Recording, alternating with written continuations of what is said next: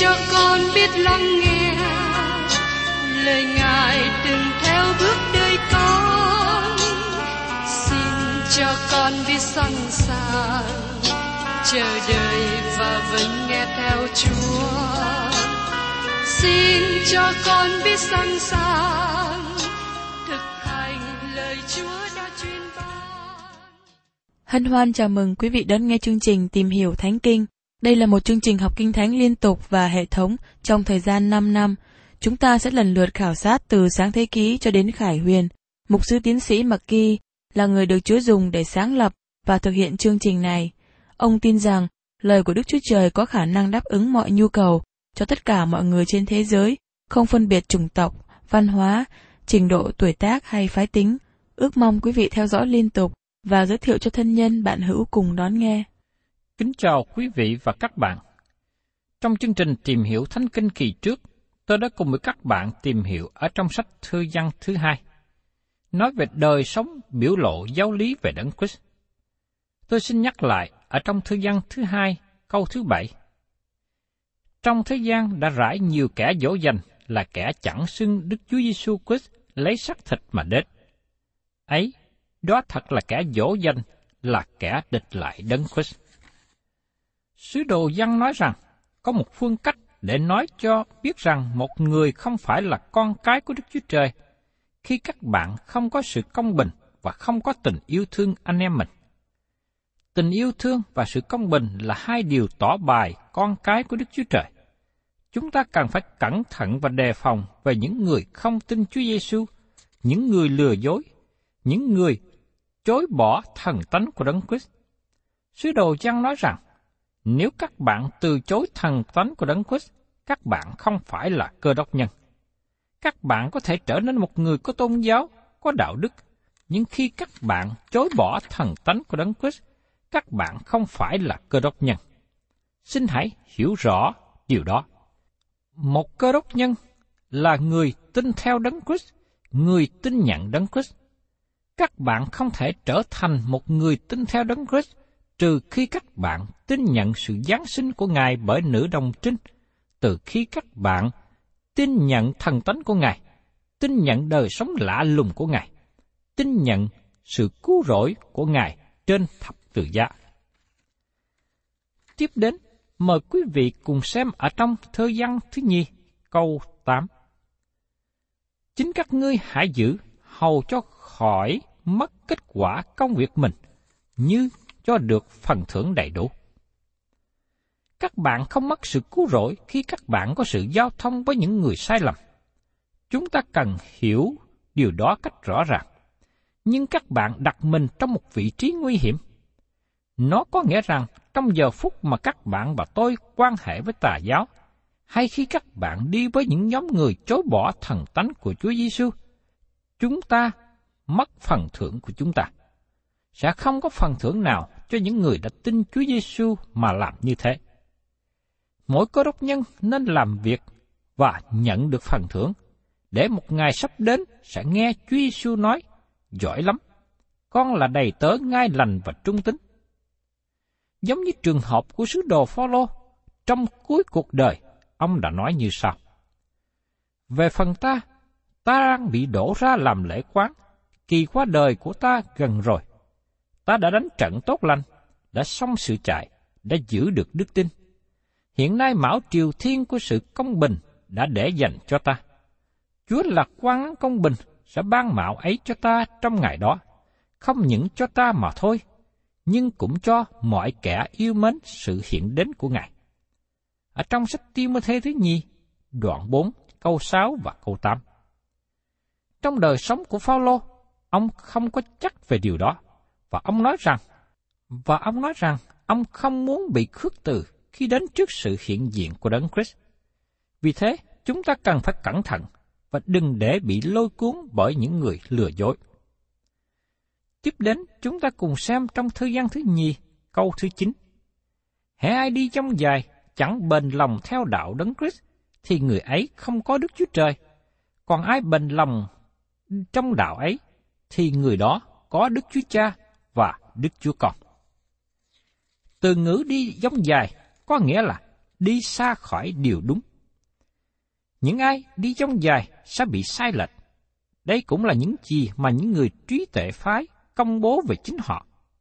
Họ cho rằng họ có một nhiều sự hiểu biết hơn người khác, và đó là điều làm cho họ trở nên những thánh đồ thượng hạng, những người họ nói rằng họ cao siêu hơn người khác. Ngày nay có một số thánh đồ ở trong diễn này.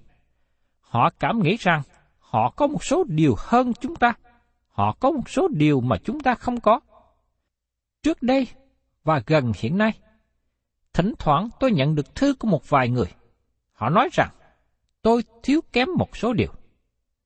Tôi nhìn nhận mình có thiếu kém, nhưng tôi không nghĩ rằng họ là những người nói với tôi.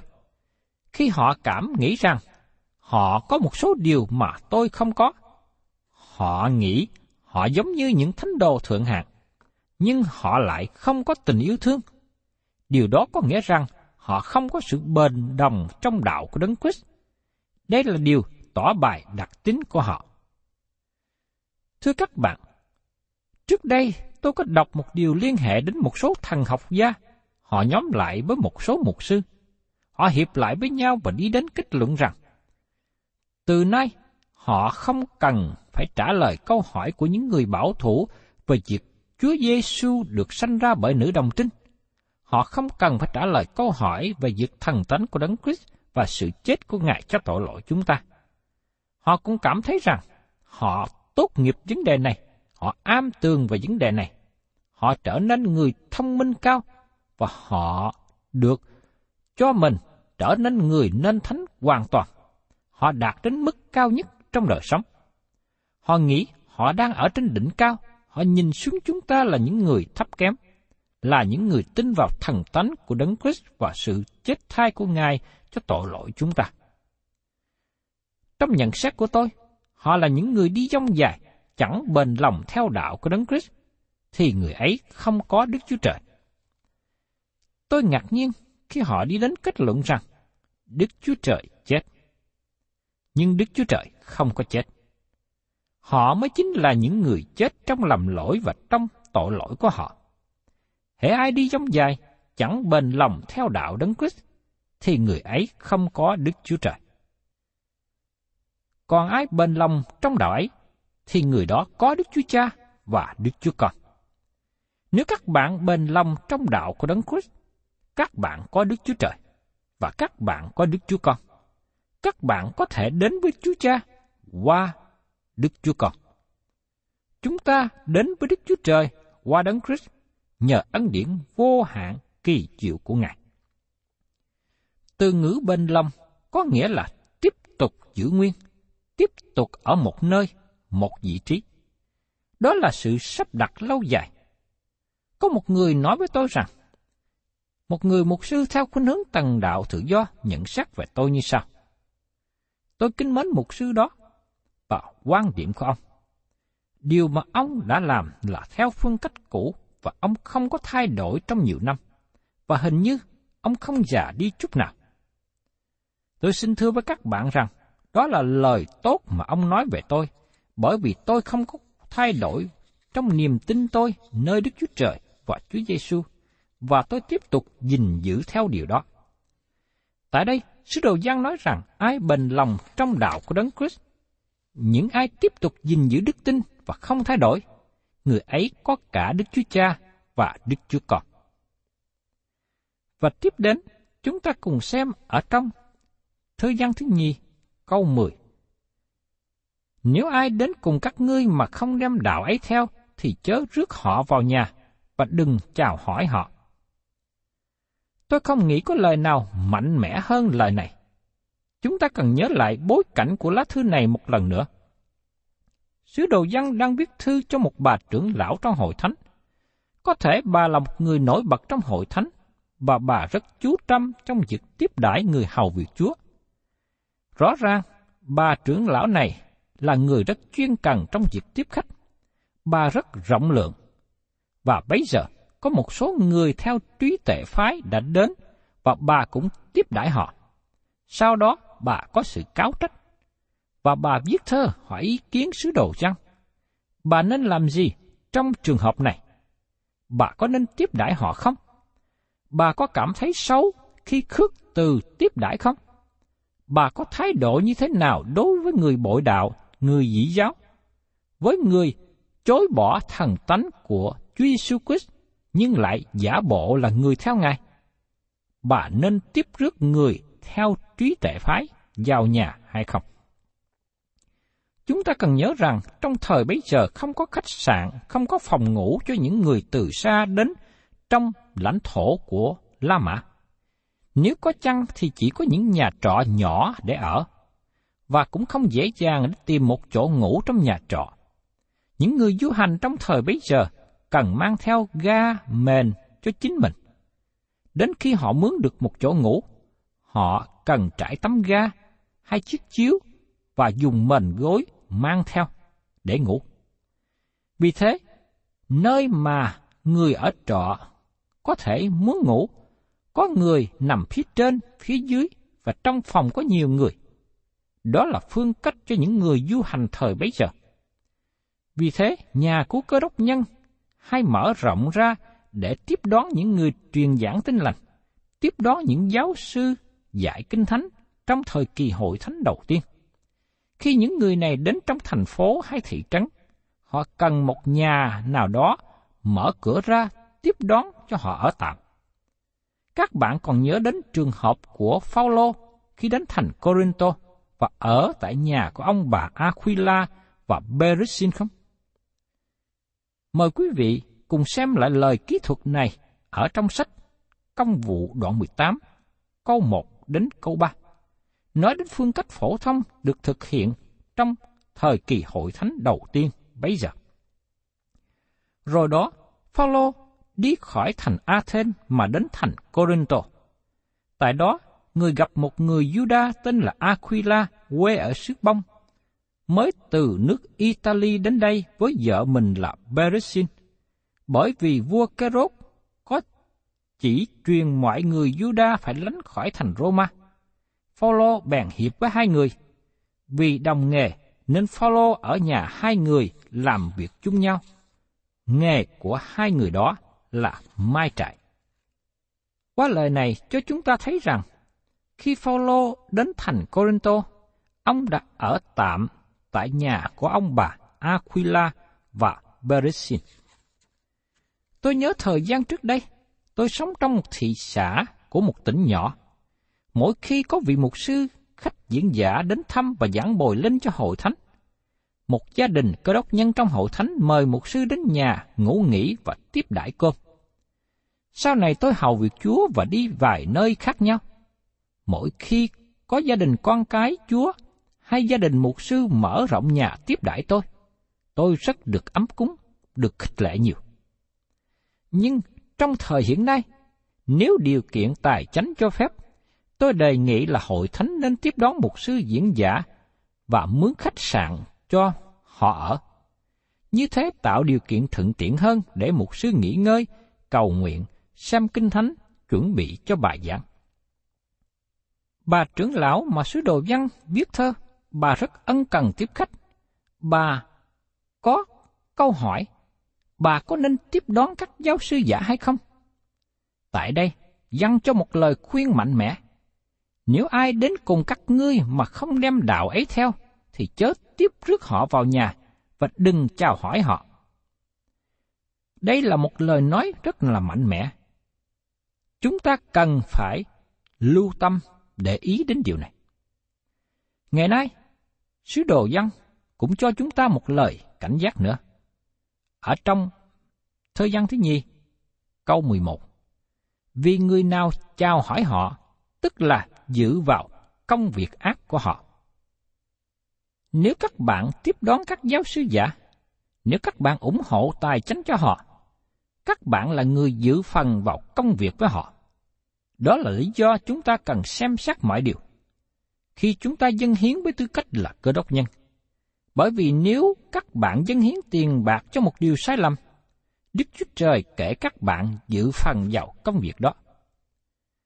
Chúa Giêsu đã kể một ẩn dụ liên hệ đến một người quản gia làm việc cho chủ và tìm cách lương lận để hưởng lợi về sau.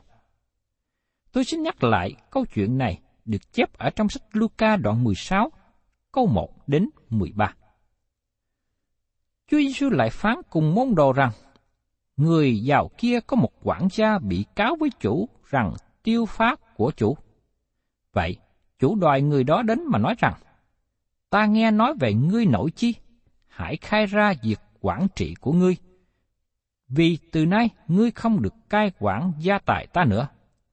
Người quản gia tự nghĩ rằng, chủ cách chức ta, ta sẽ làm gì? Làm ruộng thì ta không có sức làm nổi, còn đi ăn mài thì hổ ngươi. Ta biết ta sẽ làm gì để khi bị cách chức, có kẻ tiếp rước ta về nhà. Người ấy bèn gọi riêng từng người mắc nợ chủ mình đến và hỏi người thứ nhất rằng, ngươi mắc nợ chủ bao nhiêu? Người trả lời rằng, một trăm thùng dầu. Quản gia nói rằng, hãy cầm lấy tờ khế, ngồi xuống đó, viết mau, năm chục. Rồi hỏi người kia, còn ngươi mắc bao nhiêu? Người trả lời rằng, một trăm học lúa mì. Quản gia rằng, hãy cầm lấy tờ khế này và viết tám chục. Chủ bèn khen quản gia bất nghĩa ấy về việc người đã làm khôn khéo như vậy. Vì con đời này, trong việc thông công với người đồng thời mình, thì khôn sáng hơn con sáng láng. Còn ta nói cho các ngươi, hãy dùng của bất nghĩa mà kết bạn, để khi của ấy hết đi, họ tiếp rước các ngươi vào nhà đời đời. Ai trung tín trong việc rất nhỏ, cũng trung tín trong việc rất lớn. Ai bất nghĩa trong việc rất nhỏ, cũng bất nghĩa trong việc rất lớn. Vậy nếu các ngươi không trung tín về của bất nghĩa, có ai đem của thật giao cho các ngươi? Nếu các ngươi không trung tín về của người khác, ai sẽ cho các ngươi được của riêng mình? Không có đầy tớ nào làm tôi hai chủ được, vì sẽ ghét chủ này và yêu chủ kia, hay là hiệp với chủ này mà khinh dễ chủ kia. Các ngươi không thể làm tôi Đức Chúa Trời, lại làm tôi ma môn nữa. Thưa các bạn, vì người trong thế gian còn khôn ngoan trong phương cách sử dụng tiền bạc của họ. Còn các bạn, còn chúng ta là cơ đốc nhân, sử dụng tiền bạc như thế nào? Các bạn có thể bị cảm động bởi một câu chuyện nào đó xảy ra ở nước ngoài hay ở vùng xa xôi, rồi các bạn dâng hiến tiền bạc không? Các bạn có bị cảm động bởi một vài bức tranh về trẻ mồ côi và dâng hiến tiền bạc không? Các bạn cần xem xét đến người hay tổ chức mà các bạn dâng hiến tiền bạc.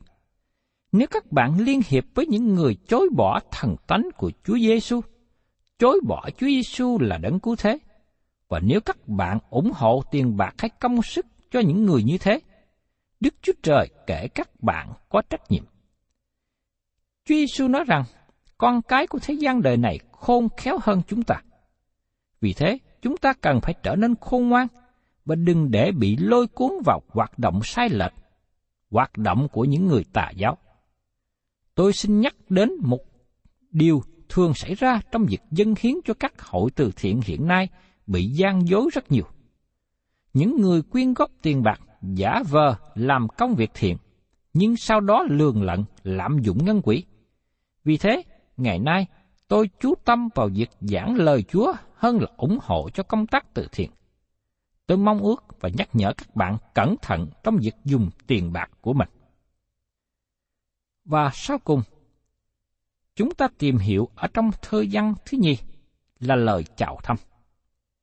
Mời quý vị cùng xem câu 12 và 13. Ta còn nhiều điều muốn viết cho các ngươi. Ta không muốn viết bằng giấy và mực, nhưng ta ước ao đi thăm các ngươi và đối mặt nói chuyện cùng nhau, hầu cho sự vui mừng của chúng ta được đầy dẫy. Con cái của chị em bà là bà được chọn kia, chào thăm bà. Qua lời này, Giăng có ý nói rằng, khi gặp mặt và nói chuyện với nhau, tốt hơn là viết thư. Vua David cũng có một lời gần giống như vậy. Ông nói rằng, lưỡi của tôi là ngòi viết của một văn sĩ có tài. Khi David viết thi thiên 45, ông ca ngợi Đấng Christ. Đây là một trong những lý do mà tôi thích công tác giảng dạy trên radio. Tôi có thể nói nhiều hơn, tốt hơn là tôi viết. Con cái của chị em bà là bà được chọn kia, chào thăm bà. Rõ ràng họ là con cái với chị em của bà trưởng lão. Họ gửi lời chào thăm bà và những người trong hội thánh địa phương. Thưa các bạn, thơ văn thứ nhì là một thứ ngắn, nhưng sứ điệp của thơ này rất tốt và rất hữu ích cho chúng ta là những cơ đốc nhân trong thời hiện nay. Các bạn thân mến, chúng ta đã tìm hiểu sơ qua về sách thơ văn thứ nhì. Đây là một bức thơ ngắn, nhưng chúng ta có được những sự dạy dỗ tốt lành. Chúng ta được dạy dỗ cho biết giữa lẽ thật và tình yêu thương. Lẽ thật là điều quan trọng hơn. Chúng ta cũng được cảnh giác cho biết về hoạt động của những giáo sư giả, để chúng ta thấy rằng chúng ta không được có sự giao thông nào với họ. Chúng ta cũng được nhắc nhở cho biết rằng kẻ chống lại Đấng Christ đã đến trong thế gian lừa dối và kẻ chống lại Đấng Christ, người cầm đầu sẽ đến trong tương lai nữa. Chúng ta cần phải cẩn thận giữ mình. Lời của sứ đồ văn trong bức thư ngắn ngủi này hữu ích cho chúng ta ngày hôm nay. Tôi mong ước các bạn có dịp xem lại, suy gẫm và đặc biệt là chúng ta phải cẩn thận làm theo. Thân chào tạm biệt quý vị và xin hẹn tái ngộ cùng quý vị trong chương trình tìm hiểu Thánh Kinh kỳ sau. Cảm ơn quý vị đã đón nghe chương trình Tìm hiểu Thánh Kinh. Nếu quý vị muốn có loạt bài này, xin liên lạc với chúng tôi theo địa chỉ sẽ được đọc vào cuối chương trình. Kính chào quý thính giả.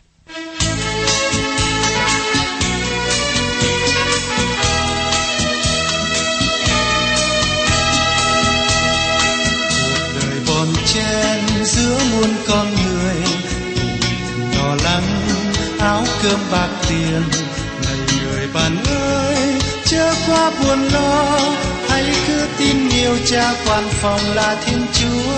Chẳng vịt chẳng gieo lũ chim trên trời. Chẳng dệt chẳng may đó hoa ngoài đồng. Ngày ngày chim ca, hát sương cùng hoa. Thấy lũ chim no hoa kia đẹp hơn áo vua. Lo gì, ngày mai mai sẽ lo lo gì? Lo gì, mặc chi ăn muốn chi, lo gì? Lo gì chính cha lo gì, lo tìm tìm cho ta nước trời. Ngày ngày cầu xin giống xưa cha dạy, hàng ngày đủ no áo cơm thơm lành. Và này bạn ơi, biết quý cần lao, nếu cứ ăn thôi không lo làm là không đáng. Việc làm bạn ơi, phúc ân vinh dự của cha tác sinh muôn loài thờ thuyền thành tâm. Chính chúa ngày xưa, chúa đã cho ta gương lao động từ khi xưa. Lo gì, ngày mai mai sẽ lo lo gì lo gì? Mặc chi ăn uống chi, lo gì? Lo tìm tìm vui công chính cha, lo gì? Lo tìm tìm cho ta nước trời. Kinh, hãy luôn trung thành để cho chức cao sang nhiều phụng sự vì cha. Thánh lễ là đây đám đất con kinh kia nên bàn thờ dâng lễ. Mệt mỏi của ta, hóa nên kinh cầu, là làn hương thơm trước tôn nhan người. Việc làm của ta, khúc hát lời ca thấy mến yêu cha luôn tâm hồn luôn sát ta. Lo gì, ngày mai mai sẽ lo lo gì lo gì? Mặc chi ăn uống chi, lo gì? Lo tìm tìm vui công chính cha, lo gì? Lo tìm tìm cho ta nước trời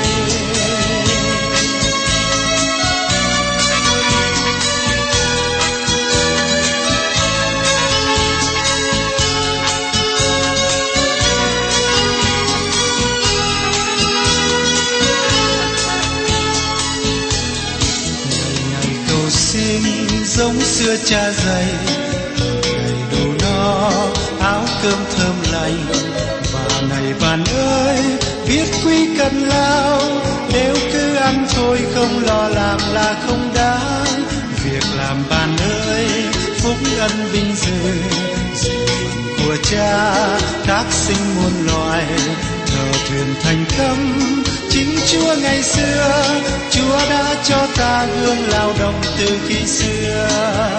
Lo gì, ngày mai mai sẽ lo lo gì lo gì, mặc chi ăn uống chi, lo gì, lo tìm tìm vui công chính cha, lo gì, lo tìm tìm cho ta nước trời việc nhỏ đừng khinh, hãy luôn trung thành vì cho chức cao sang nhiều. Phụng sự vì cha, thánh lễ là đây. Đám đất con kinh kia nên bàn thờ dâng lễ. Mệt mỏi của ta, hóa nên kinh cầu.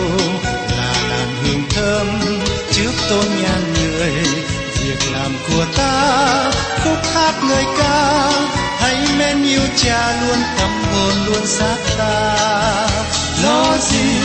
Ngày mai mai sẽ lo lo gì lo gì? Mặc chi ăn uống chi, lo gì? Lo tìm tìm vui công chính cha, lo gì? Lo tìm tìm cho ta nước trời lo gì?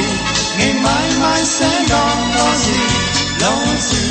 Mặc chi ăn uống chi, lo gì? Lo tìm tìm vui công chính cha, lo gì?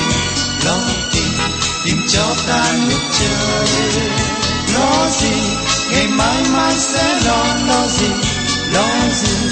Mặc chi ăn uống chi lo gì?